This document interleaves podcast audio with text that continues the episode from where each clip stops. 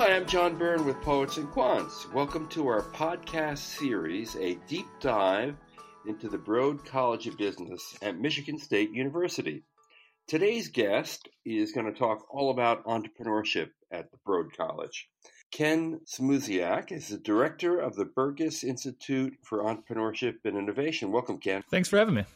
So, what's your approach to the whole startup culture at Broad? Yeah, so it's a still evolving dynamic, which I think is really exciting about this space in terms of, you know, what does the organizational structure, what does support structure look like for student entrepreneurs at Michigan State and particularly in the Broad College of Business? But our approach has really been to try to create really an interdisciplinary atmosphere for students to engage in entrepreneurship and innovation meaning that although uh, you know my office is housed in the broad college of business i spend a great deal of time working with students across campus because certainly there's deep discipline coming out of the business school that is applicable to you know entrepreneurship and startups. But the reality is is that most really great teams have a wide range of disciplines participating. So the way that we're approaching entrepreneurship at michigan state is really through a cross campus function. So although i'm housed in the broad college i also work with colleagues who span multiple colleges, and we're always looking to encourage our students to get engaged with you know cross functional teams to, to create the most value around potential problem solution. Right. So let let's take it down to the student level. I'm an MBA. I arrive on campus with an idea. What do I do with it? Yeah, so the MBA program is really becoming much more flexible in terms of our abilities to address that need. We have a couple of different things. So, one is we have this really outlined now as an area of interest for our MBA students to pursue. And we've set aside these, these kind of impact areas as not being, you know, a core function of the discipline that they're getting their degree in, you know, which is generally like, you know, supply chain or accounting or finance or marketing. But instead, we're allowing students to have entrepreneurship as an area of interest in which they're pursuing. And that frees them up to look at different ways that they may engage in this space. So that could be as simple as participating in events like Startup Weekend or perhaps working as a startup as an intern as opposed to maybe a traditional, you know, Fortune 500 role.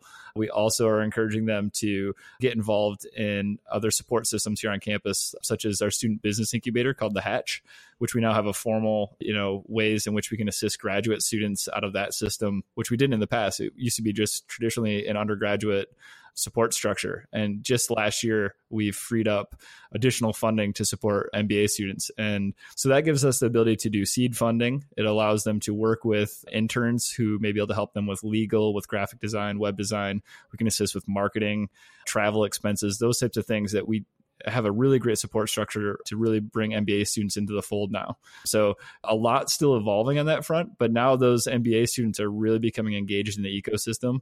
And we think this will continue to grow immensely in the future, obviously. This is a really hot topic around graduate programs. Okay, so let's say I go to Startup Week. What is it and what do I do there? Yeah, so Startup Weekend is a national, actually, it's an international event now. It's a global consortium of events that is hosted by Techstars, which is a an entrepreneurship accelerator. And we host two of them a year at Michigan State University, where you have basically 54 hours to move from idea to some sort of demo around a product or service that you'd like to bring to market. So students get up, they get one minute to pitch an idea. They form teams as quickly as possible, and then we check back in with with mentors and coaches throughout the weekend, and then on Sunday they have to give a presentation of what they brought to life in their 54 hours. We give them lots of caffeine and carbs and keep them fueled. Uh, but it's it really is a great event. You know, we open this up to undergrads and grads alike, and even to community members. So we'll have a really interesting mix of people participating from obviously on campus, but also just in our local ecosystem around entrepreneurship. We'll jump in and try to build for a period of time. So it's a, it's a ton of fun. And do I have to come there with partners or will you? Uh, no, no, no, no. Yeah, you can bring friends, but most of the time people join teams of people they don't even know. Oh, wow. Uh, so it's a ton of fun. And I should say, you know, the, the other really interesting thing we're now doing in our MBA program, not to completely go sideways on this uh, conversation, is we have a similar type structure we do called Extreme Green, which is an innovation structure in which our students do four intensive projects through their time in the MBA program. And the last Extreme Green, Extreme Green 4 is focused on entrepreneurship. So we actually we actually put them through a similar type structure, kind of a startup weekend just for MBAs uh, right before spring break during their last semester in which they go from idea to, to uh, pitch in front of a venture capitalist in three days. So we're making this kind of intense experiences that bring entrepreneurship to life in the most realistic ways we can, you know, still in a classroom setting. So they kind of go hand in hand, but it's a, we're bringing these types of programs because these are the ones that are most impactful because students, you know, what, what happens is, you know, people get stuck in planning mode and this allows them to go from plan to essentially force implementation. And that's really empowering because sometimes people are given too long. They've kind of planned themselves to death, so to speak. And Extreme Green is a required part of the program, right? It's correct. Yeah, it's actually become a signature part of the MBA program. And during their time during that, they'll learn skills around creativity, design thinking. They'll do a corporate project, generally with a you know large Fortune 200 company, and then it kind of culminates with them having their choose their own adventure three days with myself they kind of have to bring all of the tools they've learned in the mba program to bear to to create a logical business model in in three days and pitch it to a seasoned venture capitalist. Now ken you've heard this question before and i'm sure you've answered it hundreds of times whether in your own home on campus cocktail parties whatever. Are entrepreneurs made or are they born? Yeah. It's this is uh, this still comes up. You know, our theory is that they are made, and at least from this perspective, is you know, can you teach someone to be an entrepreneur? I'll kind of reframe the question as a similar thing, right?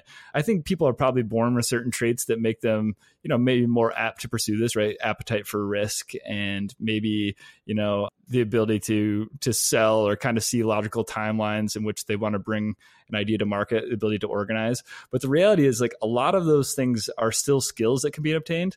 And I tell students this is like you have to have patience around your entrepreneurial activities. Some people are going to be the type that just know what to do when an idea hits them. But others with proper training can actually learn, you know, these are logical steps for me to take. Now ultimately, ultimately, you have to be able to move from planning to action and that's really what separates people who are in the entrepreneurial mindset, right? But we say now is like in today's job market, you have to have an entrepreneurial mindset. If you're working for General Motors or Ford or yourself, you still have to have that mindset to know what to do, to recognize an opportunity, what type of resources are necessary, what steps are you going to take, how are you going to bring a new product to market. And this is really, you know, what's what's going to be happening in the job market moving forward. So our pitch is the entrepreneurial mindset can be taught.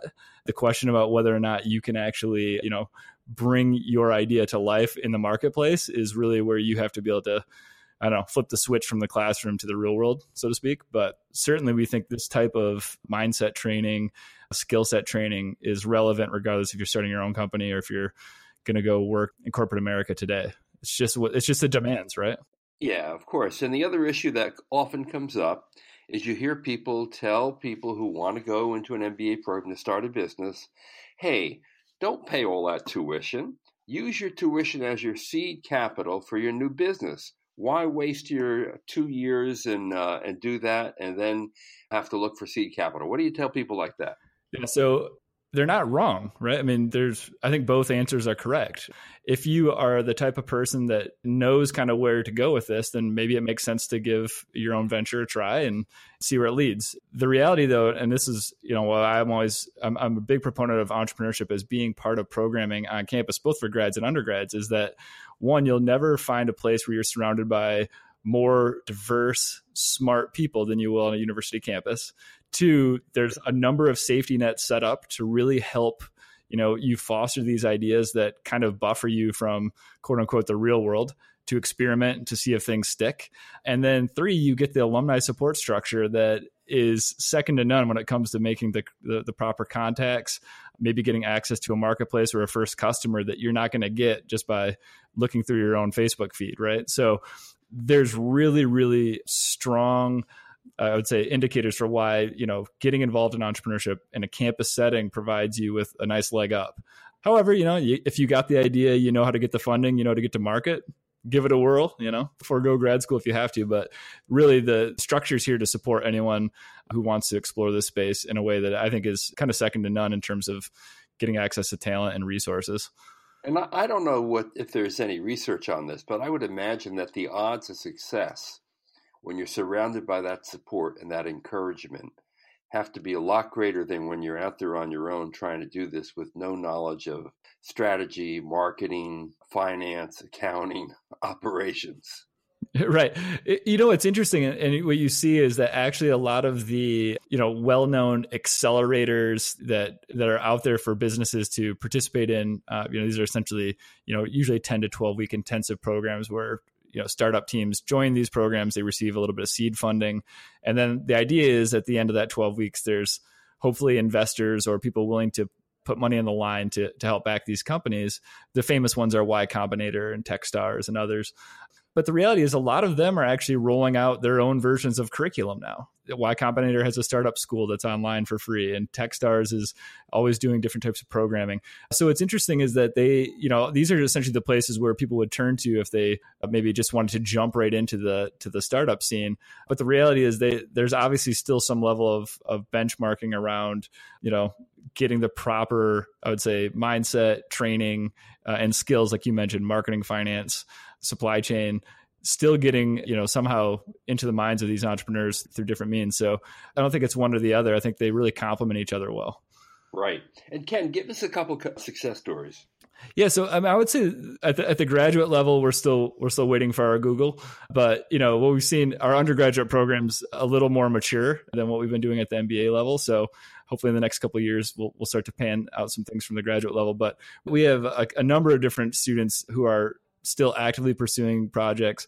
The one I love to talk about the most is a student named Josh York, and I think it's kind of quintessential in terms of you know a typical storyline. He was a supply chain student.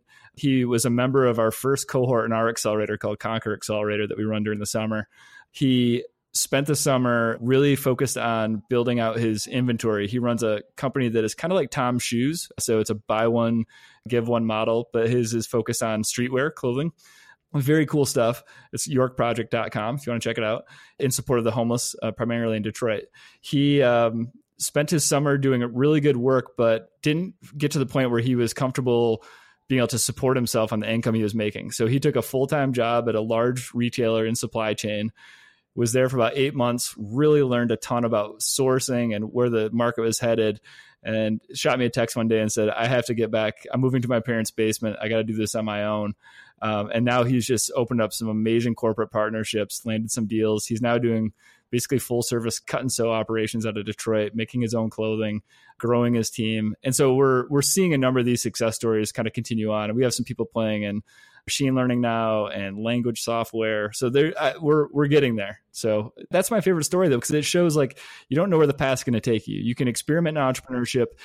You may not find that it can support you when you graduate, but there's always room for you to come back, you know, and, and our alumni network and the way we're setting up our systems are to support people from uh, basically from enrollment through graduation and beyond. So that's what we want to at least get across to our students is that we're, we're setting up an ecosystem that can support you for the entire the entire journey.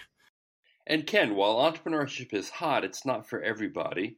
And in fact, only a small percentage of MBAs actually launch companies in programs or shortly after graduating. So the, the greater benefit of teaching entrepreneurship is what you mentioned before, is to develop that mindset that every company and organization wants, no matter how large they are today. Yeah, you're absolutely right. And, you know, those statistics probably won't change very much. Uh, they vary a little bit depending on how big the sample size is and what you include in them. But, you know, somewhere between five and eight or five and 10% of people will ever start some sort of new venture. And those stats haven't changed much our goal isn't necessarily to beat those averages, but as you mentioned, our goal is to make sure that our students leave here understanding kind of like the mindset of an entrepreneur, the mindset of an owner, and how you can take these skills that are necessary and apply them into any space you go into. If it's nonprofit, for profit, Fortune 500, your own startup, you know, thinking innovatively, thinking with an ownership mindset is going to become paramount, obviously, moving forward. It sounds cliche because I know people say this over and over again, but I think there's just so many ways that we're we're thinking differently about how to approach that too. And Ken, you're going to have a new building soon. Does that mean you're going to have a new incubator? Yeah, we are really exciting. We're a new entrepreneurship lab opening in the new facility, uh, which is called the Gainer Entrepreneurship Lab. It's going to be we're, we're still we're still developing the full programming, but it's going to be a really interesting classroom space that allows us to essentially do a lot of different um, hybrid programs out of. So one, we can do some formal, obviously, instruction, but it also will serve a function as being a place for open office hours for students, for prototyping, for teamwork. That'll be really uh, just an amazing tool into our um, in our kit that we can offer to students as as an amenity to help them get rolling. Cool. I bet you it's going to be great. Yeah, we're excited. So, Ken, thanks for giving us the uh, lowdown on entrepreneurship at the Broad School. Absolutely. Happy to do it. Thanks for having me. All right. So, this is John Byrne with Poets and Quants. Thanks for joining our deep dive into the Broad College of Business at Michigan State University. Keep a watch for other parts of the series to learn all about the Broad College. Thanks for listening.